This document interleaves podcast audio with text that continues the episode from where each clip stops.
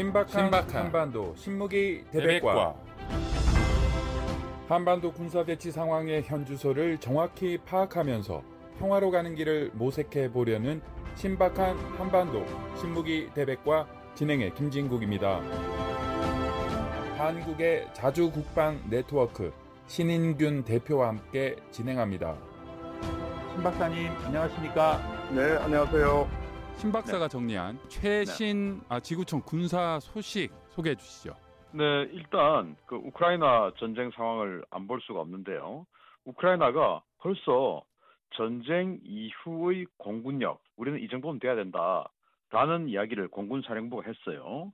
어, 어떻게 했냐면은 자기네들이 어, 우크라이나를 다 지키려고 하면은 한 180대 정도의 F-16급의 전투기가 필요하다. 왜냐하면 12대를 한 개 대대로 묶고 그렇게 해서 세 개 대대, 그 세 개 대대가 한 개 비행 여단. 어 그러니까 그게 우리 한국이나 미국 같은 경우는 이제 비행단이라고 하죠. 어 그래서 그런 항공 여단을 어, 36대짜리 전투기로 만들고 그 항공 여단을 다섯 개 정도는 있어야 우크라이나를 항공 어 영공을 지킬 수가 있다. 그게 이제 최소한의 숫자가 180대다. 또 이렇게 이야기를 했어요. 그게 이제 F-16급이다. 그랬더니 기자들이 그거 너무 많은 거 아니냐. 뭐 영국하고 비슷한 전투기 숫자, 폴란드보다 두 배로 많은 전투기 숫자, 이게 너무 많은 거 아니냐. 어, 이렇게 이야기를 또 질문을 하니까 공군사령부에서 한국과 대만을 예로 언급을 했습니다.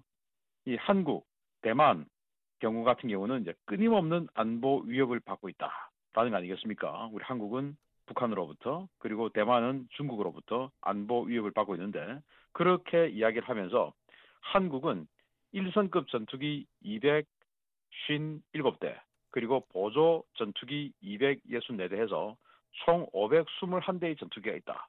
대만은 407대의 전투기가 있다. 그러니까 어, 러시아로부터 엄청난 안보 위협을 받고 있는 이 우크라이나는 180대 많은 거 아니다. 이렇게 이야기를 했는데 느닷없이 아직 한참 전쟁 중에 왜 F-16급 전투기 180대가 필요하다 라고 이야기를 했냐라는 것들을 이제 분석해 보면 군사 전문가들 이렇게 이야기를 하죠. 지금 네덜란드가 자기네들이 썼던 이제 최역 임박한 F-16 전투기를 우크라이나에 에, 기증하겠다 이렇게 선언을 했고 어, 미국이나 미국도 F-16 전투기를 뭐 어, 기증하기 위해서 좀 이렇게 준비를 하고 노, 어, 논의를 하고 있는 중에 있고 또 어, 독일 같은 경우 또이 우크라이나가 독일에게 토네이도 전투기를 좀 달라 뭐 이런 요청을 해놓은 상태거든요.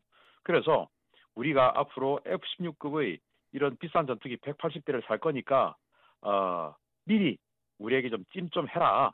그래서 많이 기증 좀 하면 지금 기증해서 우리가 쓰다 보면 그거하고 비슷한 전투기를 사지 않겠느냐라는 경쟁을 붙이기 위해서 이런 이야기를 한 거 아닌가라는 어, 그런 분석도 있고요. 어, 또 하나 소식을 전해드리면 이제 서방 세계가 우크라이나에게 3세대 전차, 최신 전차 어, 수백 대를 기증해 준다라고 하니까 러시아가 아마 이게 굉장히 겁이 나나 봅니다. 그리고 러시아 전 국민들이 여기에 대해서 우려를 많이 하나 봅니다.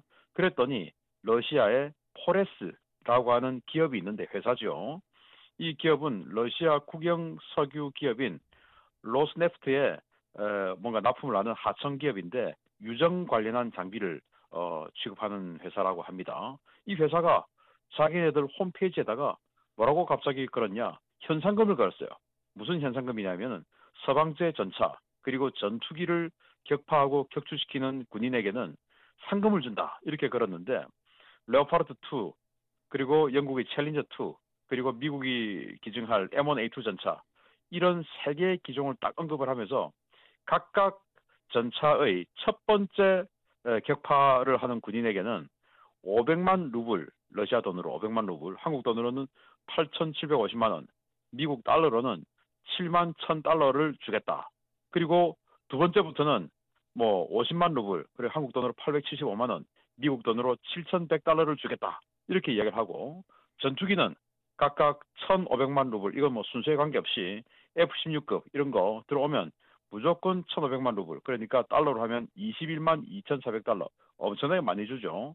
어, 이렇게 주겠다라고 어, 현상금을 걸었어요. 그래서 러시아 군인들이 어, 굉장히 뭐 이거 완전히 그냥 복권 당첨, 로또 당첨과 어, 진배 없으니까 기대를 많이 하고 있다 이런 상황인데 이만큼 이 러시아 국민들 그리고 군인들이 서방제 전차가 대량으로 어, 기증되는 데 대해서 두려움을 가지고 있나 봅니다. 이상 소식 마치겠습니다. 예. 자 이번 주는요 김여정 부부장의 반박에 대한 신박의 반박으로 주제를 잡았습니다. 자 미국과 독일 등 나토 국가, 서방 국가들이 우크라이나에 전차를 대량으로 지원하겠다라고 발표한 것에 대해서 김 부부장이 비난을 하는 담화를 발표했는데요. 지난 1월 21일 미국 등 서방 세계가 우크라이나의 전차를 지원한다는 발표를 비난한다라는 담화를 냈습니다. 그 담화에 대한 팩트 체크 어, 사실 확인을 하고 싶은데요. 먼저 담화 제가 잠깐 읽어 보겠습니다. 어색하게 한번 읽어 보겠습니다. 아, 미국이 최근에는 저들의 주력 땅끝까지 제공한다는 것을 공식 발표함으로써 반 로시아 대립장을 보다 명백히 하였다라고 했는데 아, 지난 방송에서 이 부분 소개해 주셨죠. 어, 수백 대의 3세대 최첨단 전차를 우크라이나에 지원하겠다라는 그런 발표를 앞다투어 했었죠? 네, 맞습니다. 미국 어, M1A2 에이브람스 전차 31대, 독일 어, 레오파르트 2 A6 전차 14대, 뭐 폴란드 레오파르트 A4 전차 30대, 스페인 어, 스페인은 많아요. 53대 이상. 그리고 네덜란드, 영국은 챌린저 2 전차. 그리고 그 외에도 노르웨이, 포르투갈, 핀란드, 덴마크, 캐나다 이런 나토 국가 한 11개 국가가 합해서 321대를 주겠다 이야기를 했고 추가로 또 프랑스 같은 경우는 르클레르 전차 지금 뭐 몇 대를 줄 수 있는가 이거 검토 중에 있다라고 해서 이 미국이 뭐 31대만 주고 말겠냐라는 의문도 있지만 왜냐하면 미국이 이 M1 전차 한 4천 대 가량을 쓰지 않고 치장을 하고 있으니까 미국이 한번 주기 시작하면 정말 뭐 수백 대 들어올 수 있죠. 어, 그래서 어쨌든 어, 321대가 확정이다 라는 발표가 나오니까 어, 지금 우크라이나는 굉장히 큰 기대를 하고 있고 반대로 아까 러시아는 현상금까지 걸 정도로 사기가 너무 떨어지니까 뭐 현상금 사기 올리려고 그렇겠죠.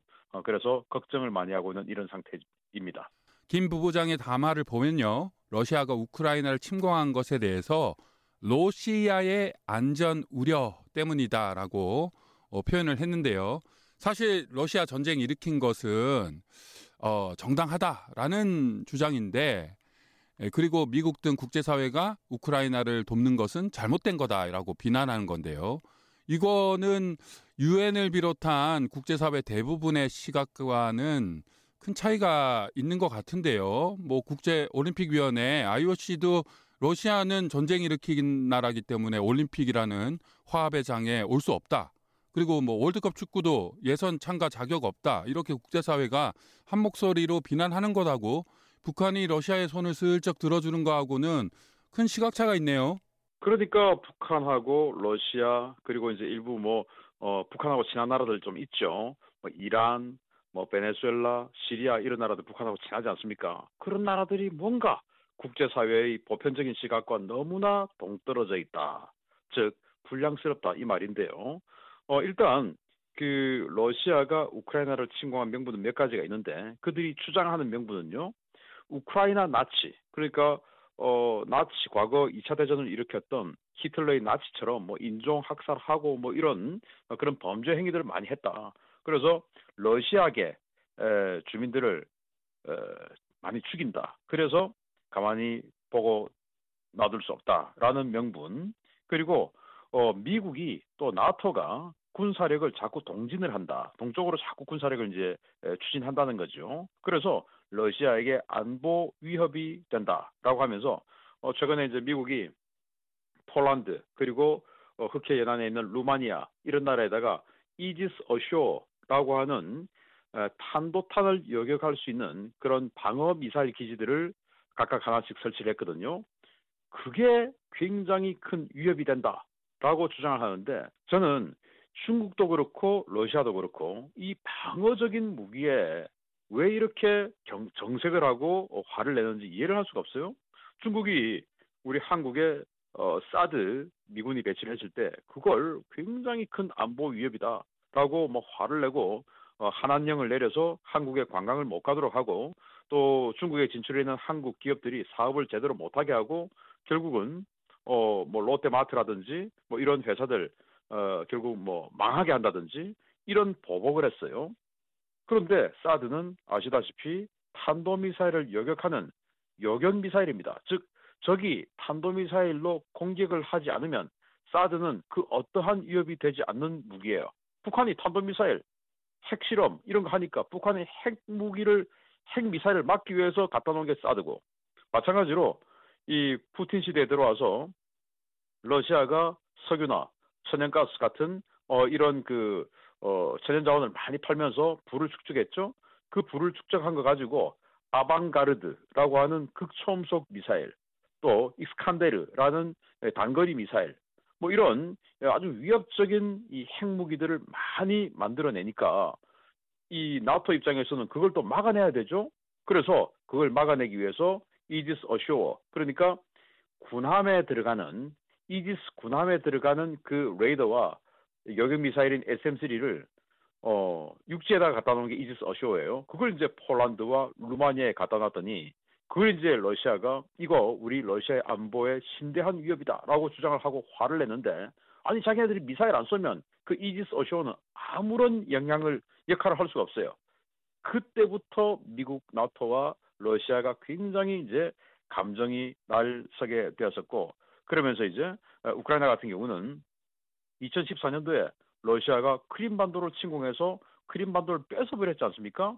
그리고 어, 지금 러, 이 우크라이나의 대통령을 하고 있는 젤렌스키 대통령 그리고 그 젤렌스키 대통령의 정당인 인민의 종 어, 이런 그 여당과 대통령을 축출하기 위해서 친러 정치인들 포섭하고 해서 계속 우크라이나 정권의 이 정치권의 흔드는 어떤 어, 그런 이 공작들을 해왔죠. 이러니까 이제 우크라이나가 불안하니까 나토에 가입하려고 시도를 하고 EU 유럽연합에 가입하려고 시도하고 하니까 그걸 이제 에, 어, 우크라이나를 그렇게 나토 가입하기 전에 왜냐 나토 가입하면 자동 개입 조항이 있으니까 그때부터는 어 그 우크라이나를 공격할 수 있는 기회를 놓쳐버리죠.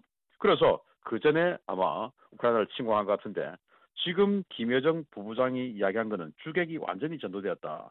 그래서 제가 북한과 러시아를 보면 공통점이 있는데 그 공통점은 각각 뭐냐? 미국이 북한과 러시아를 먼저 공격할 것이다. 라고 주민들에게, 국민들에게 계속 끊임없는 홍보를 하는 거예요. 이 주장을 하면서 주민들을 통제하고, 그리고 독재하고, 그러면서 최고 지도자의 배를 불리는 재산을 축적하는 명분으로 삼고 있다라고 저는 봅니다. 그런데 실제로는 미국이나 나토 그리고 우리 대한민국은 북한과 러시아를 공격할 생각 전혀 없죠. 다만 러시아가 나토 국가를 향해서 또는 북한이 우리 대한민국을 향해서 먼저 공격하려는 징후가 명확하다면 우리가 그걸 맞을 이유는 없죠. 그래서 예방적 선제 타격은 할 수 있지만 그 공격하려는 의도를 안 가지고 있는데 미국이나 대한민국 또는 유럽이 러시아나 북한을 공격한다? 있을 수 없는 일인데 그걸 자기네들은 주민 통제를 위해서 최고 지도자의 배를 불리기 위한 수단으로 계속 국민들을 속이고 있는 공통점이 있다. 저는 그렇게 봅니다. 북한 김여정 부부장의 러시아의 우크라이나 침공 전쟁에 대한 그 주장에 대한 반박을 했고요. 이 지금 다음 질문은 어떻게 보면 좀 전투에 대한 주장에 대한 반박이라고 할까요? 어, 이 담화에서 제 눈에 들어온 부분은 아무래도 우리 방송에서 소개를 했기 때문에 더 어, 주목되던데요. 우크라이나 전장은 결코 20년 전 미국의 주력 땅크들이 활개치던 중동의 사막이 아니다라는 그런 내용이 있었는데 박사님께서 소개를 해 주셨어요. 자, 미국과 영국의 3세대 전차들이 걸프 전장에서 이 러시아가 만든 전차로 무장했던 이라크군 아주 믿을 수 없는 수준으로 대파했다라는 거 소개를 해 주셨는데 에, 다만은 러시아와 우크라이나 이 전장은 아, 걸프 사막 아니다. 아, 그때와 다를 거다라는 주장인데 전문가께서 정확하게 또 객관적으로 어, 판단과 평가를 해 주셔야겠죠. 박사님 어떻게 보십니까? 네, 일부분은 맞고 일부분은 틀립니다. 에, 맞는 부분과 틀린 부분을 제가 이야기해 드리겠습니다. 일단 걸프전 어, 그리고 20년 전의 이라크전의 전차는 이 세계 최강의 M1A2 에이브람스 전차 그리고 영국의 챌린저 2 전차인데 지금 서방이 어, 이 우크라이나에 지원해주는 전차의 수적 주력은 M1A2 에이브람스와 챌린저 2가 아니라 어, 독일의 레오파르트 2 A4 전차 그러니까 3세대 전차 중에서는 극초기형의 구형 전차예요. 어, 지금 이 M1A2나 챌린저보다 성능이 완전히 떨어지는 그 레오파르트 2 A4이기 때문에 그 사막에서 이라크전에서 아주 맹활약했던 그 미군과 영국군의 전차와는 보다는 성능이 좀 떨어진다라는 차이가 있고요. 그리고 두 번째는 또 그때 이라크전의 러시아제 전차는 어, 이라크가 썼던 전차는 추가 장갑이나 증가 장갑이 전혀 없는 T-72 전차의 초기형이었어요. 그런데 지금 현재 러시아 전차는 T-72 중에서도 개량을 많이 한 T-72B3, 또 T-80BVM, 또 T-90M 뭐 이런 어, 상당히 많은 부분을 개량하고 업그레이드를 하고 그리고 방어력을 상당히 강화시킨 그런 버전이기 때문에 당시 이라크전의 그 이라크 전차처럼 어, 허무하게 그냥 뭐 스쳐도 격파되는 것처럼 어, 그렇게 되지는 않을 것이다라고 저는 또 생각을 합니다. 어, 북한 전차 같은 경우는 이라크 당시 이라크처럼 스쳐도 격파되겠지만 지금 러시아는 그 정도는 아니다. 어, 그리고 또 또 또 차이는 당시 이라크전의 전차 운용병은 미군입니다. 그런데 지금은 우크라이나군이 싸워야 되겠죠. 미군이나 영국군, 독일군의 전차를 타고 미군, 독일군, 영국군이 싸우는 게 아니라 우크라이나군이 조정하고 싸우기 때문에 분명히 기량 차이는 존재할 것이다. 라는 어, 그런 일부분은 김여정 부부장의 말이 맞다라는 말을 하면서 그러나 압도적인 차이를 보이지는 못할 것이지만 사실은 이 서방제 전차 레오파르트 2 A4 제일 성능이 떨어지기는 합니다만은 그 레오파르트 2 A4라 하더라도 사격 통제 장비 뭐 이런 것들이 너무나 우수해서 어, 러시아제 전차에 비해서는 워낙 우수해서 먼저 보고 먼저 쏘면서 정확히 쏠 겁니다. 그래서 전차는 사실은 먼저 정확히 명중시키는 편이 이기게 됩니다. 그래서 이 레오파르트 2 A4라 하더라도 결국 우크라이나군이 운용을 한다 하더라도 원체 기계적 성능이 뛰어나기 때문에 에, 러시아 전차에게 압도적인 압살적인 어떤 결과는 아니라 하더라도 상당 부분 어, 큰 폭의 승리는 거둘 것이고 그런데 아까 제가 말씀드렸듯이 만약 미국이 M1A2 에이브람스 전차를 31대가 아니라 더 추가로 지원하기 시작한다면 그때부터는 진짜 완전히 압도적으로 변할 가능성이 크다라고 저는 어, 생각하면서 자기네들이 뭐 이 김일성 부부장 담아 보면 영웅적인 러시아 군대와 인민의 불굴의 전투 정신 그리고 애국심 이런 것들을 가지고 제국주의 연합 세력을 무너뜨릴 것이다라고 하는데 애국심 제가 봤을 때 전혀 없어요. 보급품 다 떼먹고 대대장은 자기네들 대대 전사자 있는데도 보고도 하지 않고 그렇게 해서 더 많은 인원의 보급품을 받아서 착복하고 어 다른 데다가 팔아먹고 어 또 전차가 부서졌는데 부서지지 않았다라고 거짓 보고를 해서 그 전차에 해당하는 연료 기름 받아서 다른 데 팔아먹고 그래서 슈퍼마켓 북한으로 지금 장마당이죠. 이런 데 가면 전선에 있어야 될 전투식량, 방탄복 이런 것들이 슈퍼마켓에 버젓이 팔리고 있고 이런 상황 보면 이게 어떻게 애국심 넘치는 군대냐라는 생각을 해봅니다.